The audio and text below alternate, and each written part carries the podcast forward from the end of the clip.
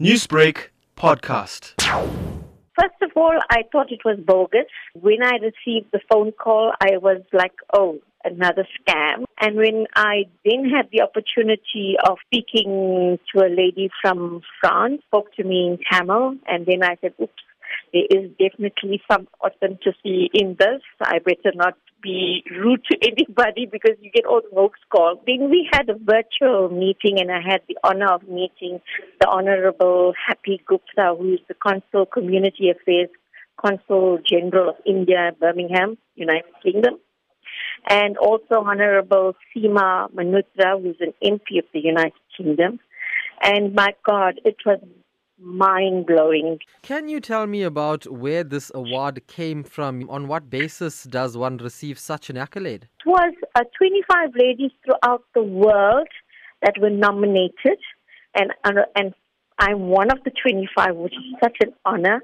And basically, your nominee, the person that nominated you, will tell them your contribution and what you have done to make a difference in your community, in your country. And basically, I've worked to uplift the Tamil language in dance and music and in singing. And uh, from a very tender age, I was introduced to culture by my, by my late mum, Mrs. Lakshmi Pillai, and my late brother, Rama Pillai. With that strong background, with steeped in culture and uh, religion, uh, I was brought up in. And based on that, I've always imparted the knowledge that was given to me.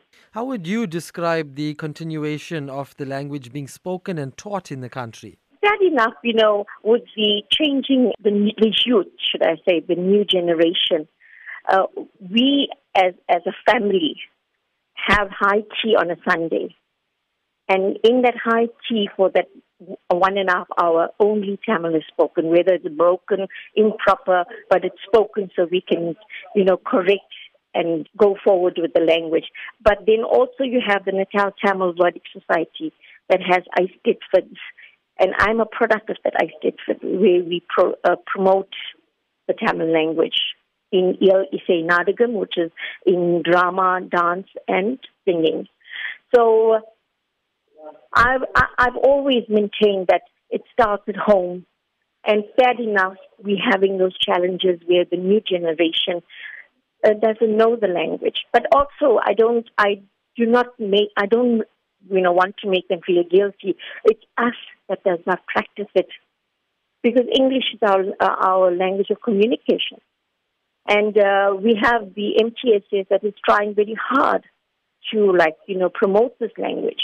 But then I always say, never mind, we have organizations promoting it. It has to start from home. Newsbreak, Lotus FM, powered by SABC News.